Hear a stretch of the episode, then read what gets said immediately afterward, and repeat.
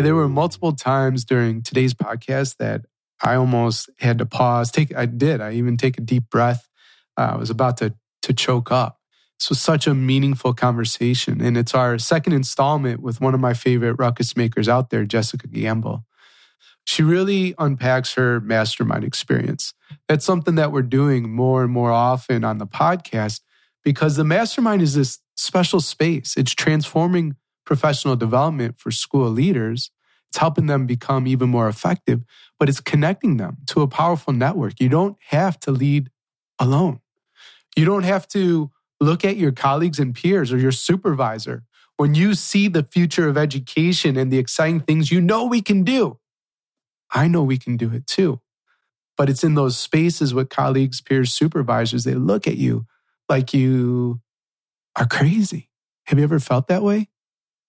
You won't feel that way in the mastermind. We're your people. We're ruckus makers. So, anyways, it's really cool just to hear her story, how she's grown. And if you've ever thought about joining, I think you'll have a little more clarity about what that experience is like. Hey, it's Danny. I am a principal development and retention expert, founder of Better Leaders, Better Schools, which I started in 2015. And this show is made for you, a ruckus maker, which means you invest in your continuous growth you challenge the status quo. You design the future of school now. And we'll get to the main content of today's episode right after these messages from our show sponsors. Learn how to recruit, develop, retain, and inspire outstanding individuals and teams to deliver on the vision of your school in leading people. A certificate in school management and leadership course from Harvard. Get started at betterleadersbetterschools.com slash Harvard. Last year, teachers using TeachFX increased their student talk by an average of 40%. TeachFX uses AI to help teachers see the power of high leverage teaching practices in their own classroom level data. It's like having a personal instructional coach on your phone, your tablet, or laptop. Start your free pilot at teachfx.com slash better leaders. Why do students struggle?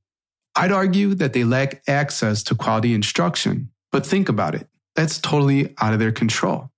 What if there was something we could teach kids then? What if there was something within their control that would help them be successful in every class? And it's not a magic pill or a figment of your imagination. When students internalize executive functioning skills, they succeed. Check out the new self paced online course brought to you by our friends at Organized Binder that shows teachers how to equip their students with executive functioning skills. You can learn more at organizedbinder.com slash go. Well, hey, Ruckus Makers. I am so excited to speak today and to introduce you to my, my friend and a really inspirational leader, Jessica Gamble. And she graduated from Harvard, excuse me, Howard University, which is located in Washington, D.C. Jessica's a huge supporter of historically Black colleges and universities. She is married with two children, Kevin and Kai, who are uh, maybe unofficial mastermind members and uh, some of our favorite people to see on the screen. Uh, Jessica's favorite place to visit is Jamaica. So I know where I need to host uh, the next live event. She loves it so much. She's been there five times and she loves to get her nails done. She always uses unique colors and she never matches her fingers and toes.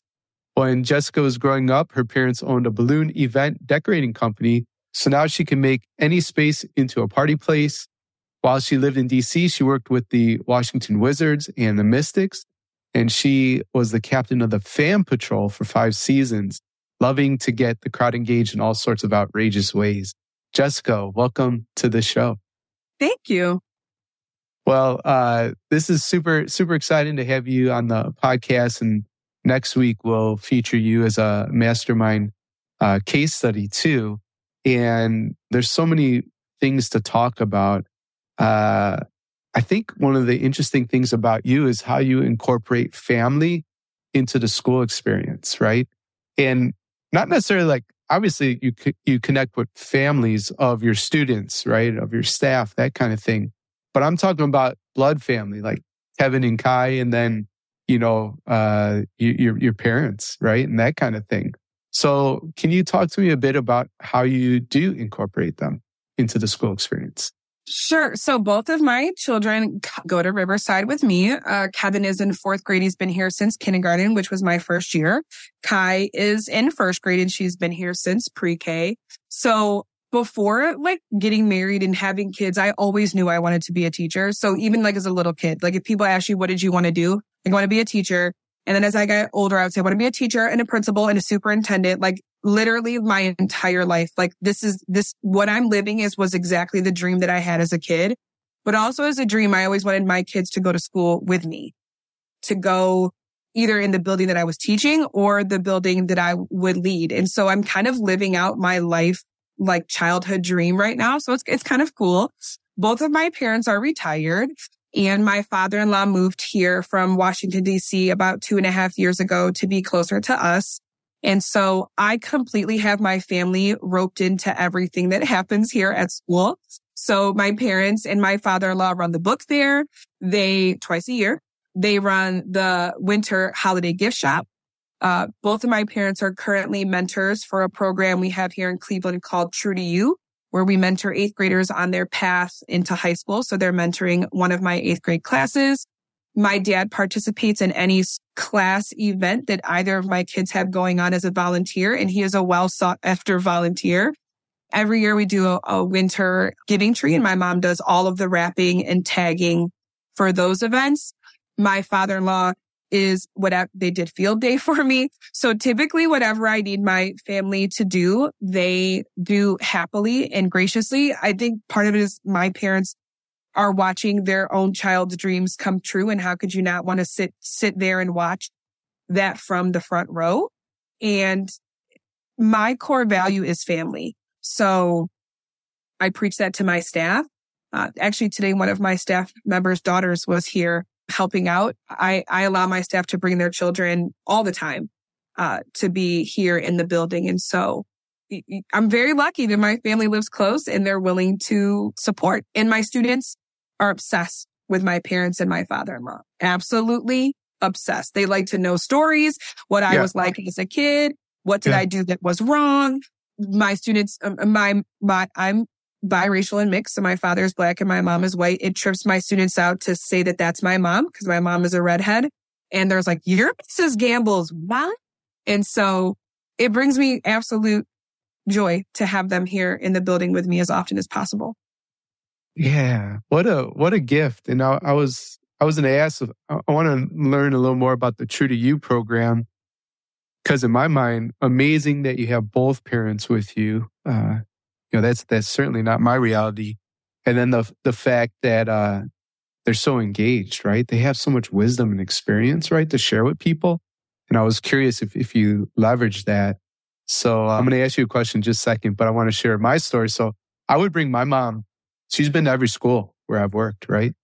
And, uh, maybe I, maybe I shouldn't have done this, but back when I was a teacher, I mean, I guess they're their kids. So they weren't like, oh, that's obviously his mom. They probably just thought like a sub or some, you know, some type of assistant. Uh, but I remember first year teaching, mom's in the back. She might even be like doing something quintessentially like mom, like, like knitting or some, something in, in the background. But I remember there was a kid. I don't know the kid or what the situation was, but I remember like this kid not responding to redirection. So I'm thinking, what am I going to do? Right? Like this is not going good. And instead of the principal's office, I sent kid to the back of the room. I said, you have to go sit by my mother. And all the students, it had dawned on them. They didn't realize that's my mom. But once they realized, Miss, oh, Mr. Bauer's mom, nobody, I, class was perfect, right? For the last like three days she visited. So, okay. Tr- I think you called it true to, true to you. Is that right? Mm-hmm, true so, to you. Yeah. Amazing. So here, here's your uh, father and father-in-law. I think you said helping out. I could be wrong, but yeah, t- talk to us about that mentorship program and what, what what's going on there. So, uh, True to You is a district initiative. I, have been with the district six years, so at least it's been going on for six years. So, part of the the Cleveland has a portfolio high school model. So many of our high schools have models. So students can and have the ability to pick high schools that are more aligned to their likes and their desires or what they see themselves doing in the future. So through True to You, the students take a variety of what's called Naviance assessments uh, that kind of helps categorize like, what are you kind of into? And like, what do you see yourself doing in the future? And then through the True to You program, they, they talk about financial literacy. They talk about high school choice. The mentors engage with them in a variety of SEL activities once a month for two hours. They go on a college field trip. So my students are going to be going on a college visit in the next couple of weeks. I think it's in April to see a college campus. And then the mentors kind of help them, them guide, you know, what their likes are into potentially what might be the best fit high school for them within our district. They do form a partnership and like a, a relationship with the students and the adults. And then also the mentors have an opportunity to recommend three students every, every year that they think should participate in a summer work program at Cleveland State University, where they're kind of involved in some leadership opportunities and it's a paid summer internship. And so the district is always looking for true to you mentors. They do frequently partner with companies like Sherwin Williams or, you know, Marriott or some of companies that have philanthropy goals or givebacks. They also take just regular volunteers that are interested. And so my parents were business owners in the city of Cleveland for over 25 years. They ran a very successful business my entire childhood and adult life in the city. And I thought that they would be wonderful mentors for my eighth graders. They did raise two kids that they both sent to college and are wonderful grandparents currently to four amazing kiddos. And they completely love being mentors. I love it because my dad's always preparing. Like I'm getting ready. I'm getting my PowerPoint ready for the students. And so, and my students get a complete trip out of the fact that they're looking at my parents every month. And typically on that day. They say, your parents were here today. Like, I know their stuff was in my mm. office. I, I saw them. Your mom's coming tomorrow. Like, I know. I, and so they, it trips them out because I am very similar to my mom in mannerisms or like I really pattern her. So it, I guess I never think twice about involving my family in school. And it's turned out to be a good thing. And in another like passion avenue for my parents who are retired, like what a cool way to give back to students and talk about your successes and how you how you got there because n- neither of my parents have a college degree. Wow. Yeah. Uh, and so like that story I think is important for my students too. Yeah. And it's interesting, you know, schools these days, especially sort of frame college as the only way to success, but that's not true, you know?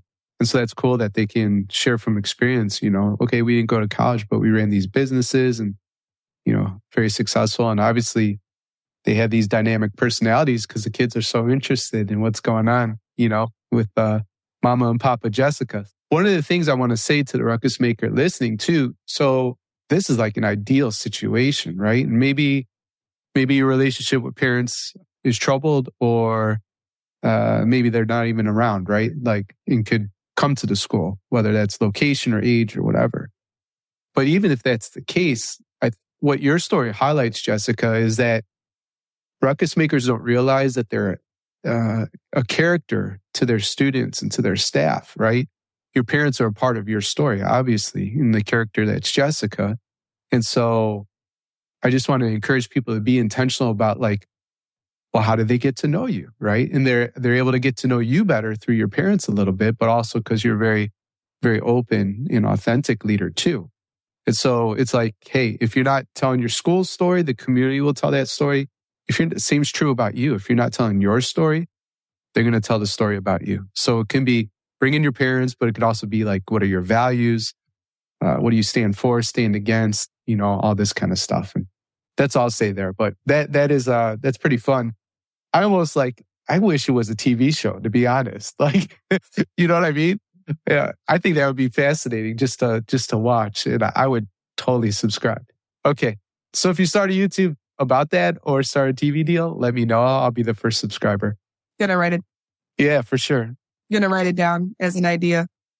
And we can jam about that as an idea too later. Cause I mean, actually, and the last thing I'll say, then we'll probably go to a break and bring you back. But again, so if this is a, if this is like sort of a popular topic, your parents, like with the students and maybe even with parents in the community and that kind of thing, uh, there could be so many creative ways to tell that story that people would want to tune into. And now people who might have been a little less engaged in the school or whatever might be tuning in to like what you need to be telling them, you know, public service announcements and here's what's going on, just because you really amplify that really sweet relationship you have with parents and then uh, the the students and everyone. So, all right, place a pin if you want to do a coaching call with me on that. We can totally do that. We're gonna get in a message from our sponsors, but when we come back, I want the ruckus maker to stick around because uh, you're really good at navigating hard conversations and you've been focused on that since COVID with your staff. And uh, obviously, uh, the ruckus maker listening can benefit. So we'll be right back. The Better Leaders, Better Schools podcast is proudly sponsored by Harvard's Certificate in School Management and Leadership. I know many mastermind members and many ruckus makers who listen to this show that have gone through the program and have loved the experience. But don't just take it from me. Let's hear how some of the Harvard faculty describe the impact and their heart for this program. I deeply believe that every single person on this planet has superpowers, and it is our job as educators to tap into them and unleash them. Learn more about the program and apply at betterleadersbetterschools.com slash Harvard. You know what student engagement sounds like? Students ask questions, they build on each other's ideas. The classroom's alive with conversation. Creating that kind of classroom is much easier said than done. TeachFX helps teachers make it happen. Their AI provides teachers with insights into high leverage teaching practices like how much student talk happened, which questions got students talking, TeachFX is like giving each teacher their own on demand instructional coach to help them boost student engagement in learning as well as their own.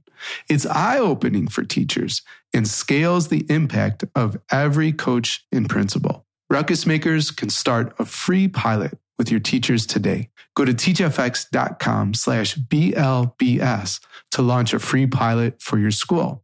Again, start that free pilot by visiting teachfx.com slash BLBS today.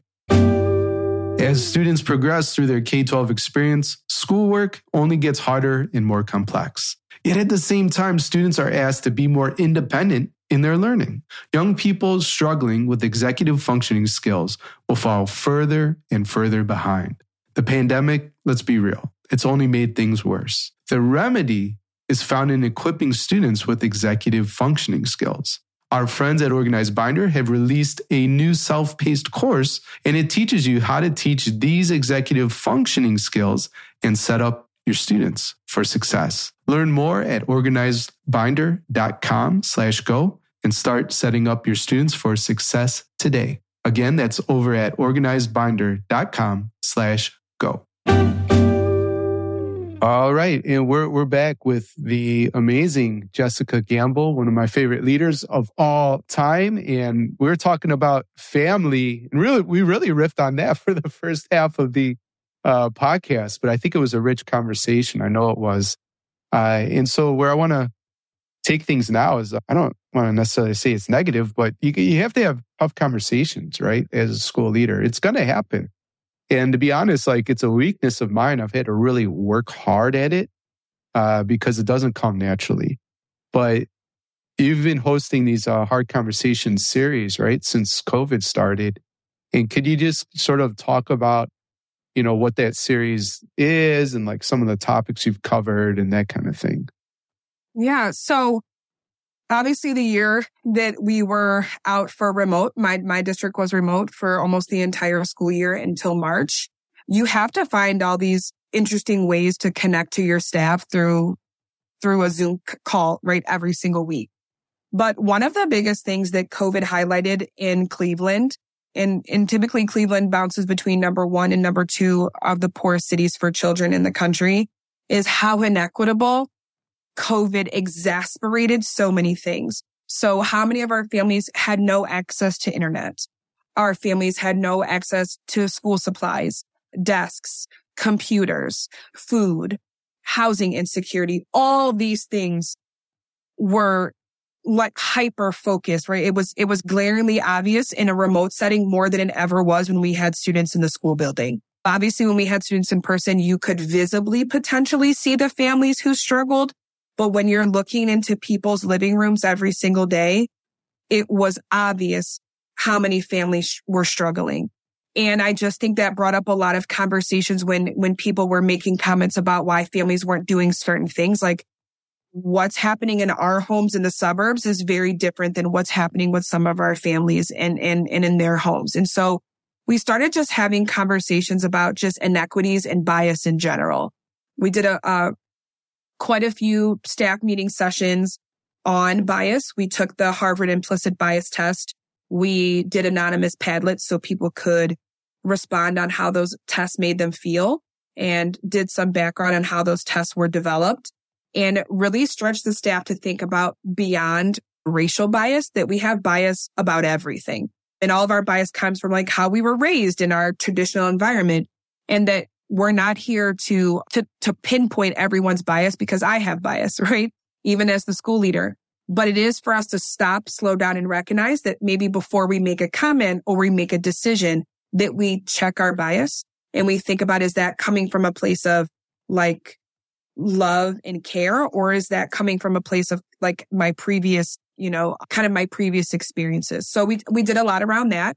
You know, that year, January 6th happened and we engaged in quite a few conversations with our students around that and, and frankly had some parents that were very upset with the conversations that our students were having with their teachers. And so we kind of did some talks around Black Lives Matter, around that movement and about what January 6th meant to all of our school community because we also had a group of students whose parents never talked about it.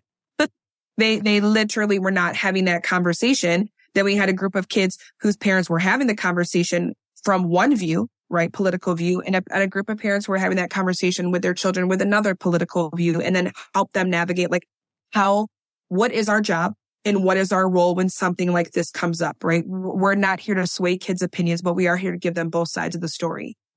That kind of then turned into conversations about pronouns and conversations in support of the LGBTQ community.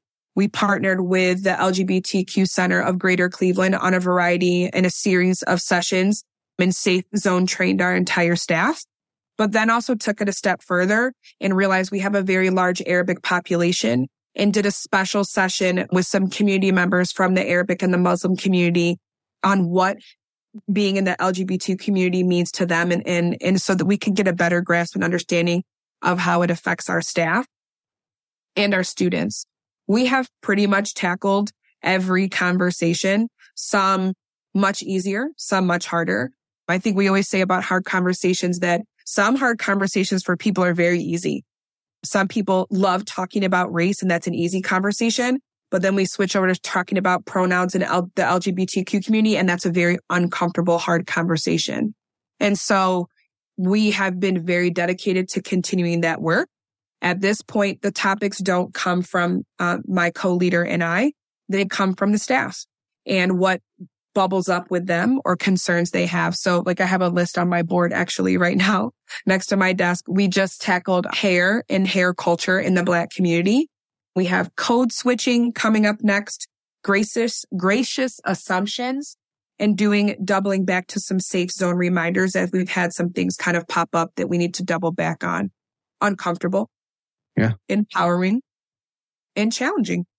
Yeah guys in a joke it doesn't sound like you know uh, any topic was off limits and you really done a great job uh, digging into that and leaning into it it's way better than sticking your head in the sand clicking your heels together and wishing the stuff reality didn't exist but that's not that's not the path of the ruckus maker talk talk to me about format so obviously on zoom during covid in the, the early days but now is it in person with step Great question. So even last year we did Zoom staff meetings because we were still in a post COVID world, if that's even yeah. a phrase. This year we've done a combination of the two. Some, I know most recently in the hair in the hair culture, we started one week on Zoom and we watched a video and left some reflection questions out there. And then last week we joined in person and we mixed the whole staff up to answer those reflection questions at about 16 different groups. They had about 12 minutes to discuss the questions and kind of like, you know, dig in and, and think about what the video, what they saw and what they've been thinking about.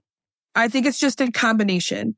I do feel like in this regard, doing it on Zoom happened to be actually a very safe space because you went around your peers.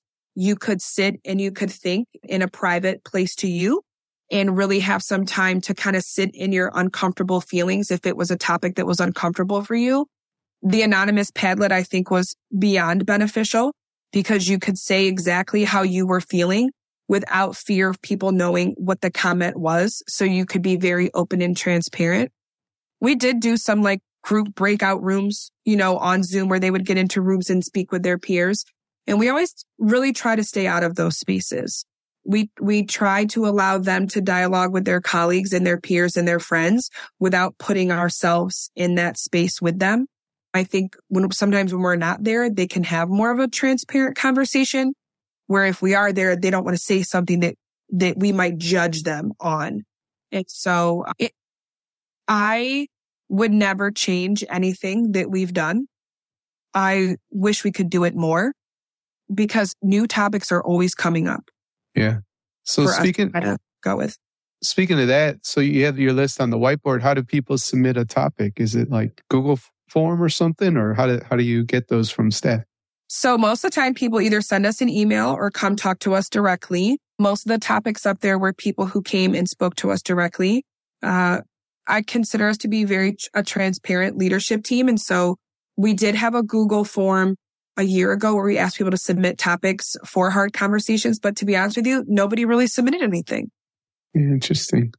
Do you have some sort of protocol to to follow or something? These are obviously can be highly charged topics, and I'm sure the staff uh, might not always agree, right, on what the best approach is. And so, how do you facilitate a conversation where there's real dialogue and real understanding and real listening versus you know, just people yell, people yelling at each other? It's a great question. And we definitely have had some heated conversations. So when we first started having hard conversations, we used a model. and now my mind, I'm pretty sure it was called the flex model, but I'm sorry. Like I, I, the first one was focus on within. So the first set of conversations we had were all based on focusing on you.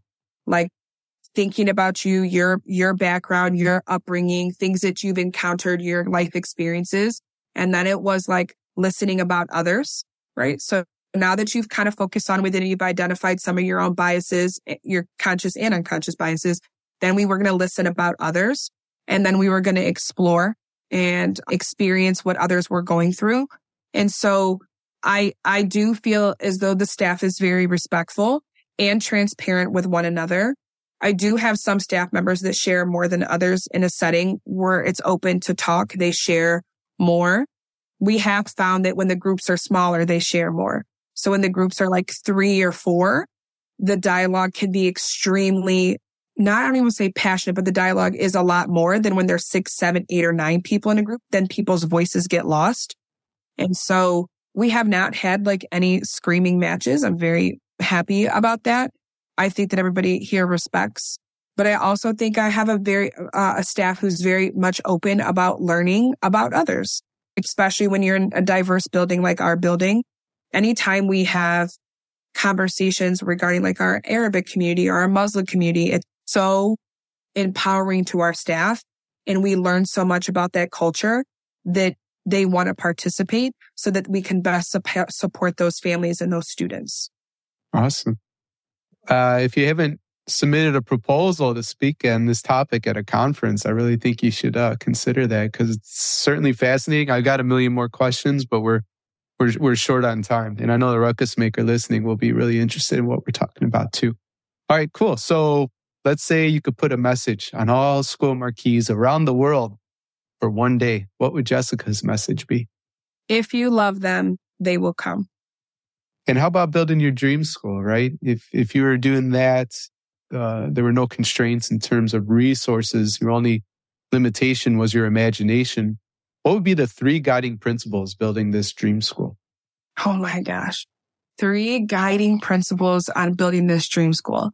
I would definitely be focused on equity, making sure that every student had something that they needed to be successful. Uh, I am in a building right now where I have students with a variety of autism and I'm always looking for more things so that the playing field is level. So equity would be a guiding principle. This sounds kind of silly, but color. Uh, I think that color is such an avenue to happiness. And when you see colors that you connect to, it, it, it makes you happy. And the last would be green space. Awesome. Well, we covered a lot of, well, we went deep on, I think, actually two topics, but of everything we discussed today, you know, what's the one thing you want a ruckus maker to remember? I would say bet on yourself. Don't be afraid to be bold and jump out there. You're sitting in that seat for a reason. And so bet on yourself. You are the best person for the job for a reason. Thanks for listening to the Better Leaders, Better Schools podcast, Ruckus Maker. If you have a question or would like to connect, my email, daniel at betterleadersbetterschools.com or hit me up on Twitter at Alien Earbud. If the Better Leaders, Better Schools podcast is helping you grow as a school leader, then please help us serve more ruckus makers like you. You can subscribe, leave an honest rating and review, or share on social media with your biggest takeaway from the episode. Extra credit for tagging me on Twitter at Alien Earbud and using the hashtag BLBS. Level up your leadership at betterleadersbetterschools.com and talk to you next time. Until then, class dismissed.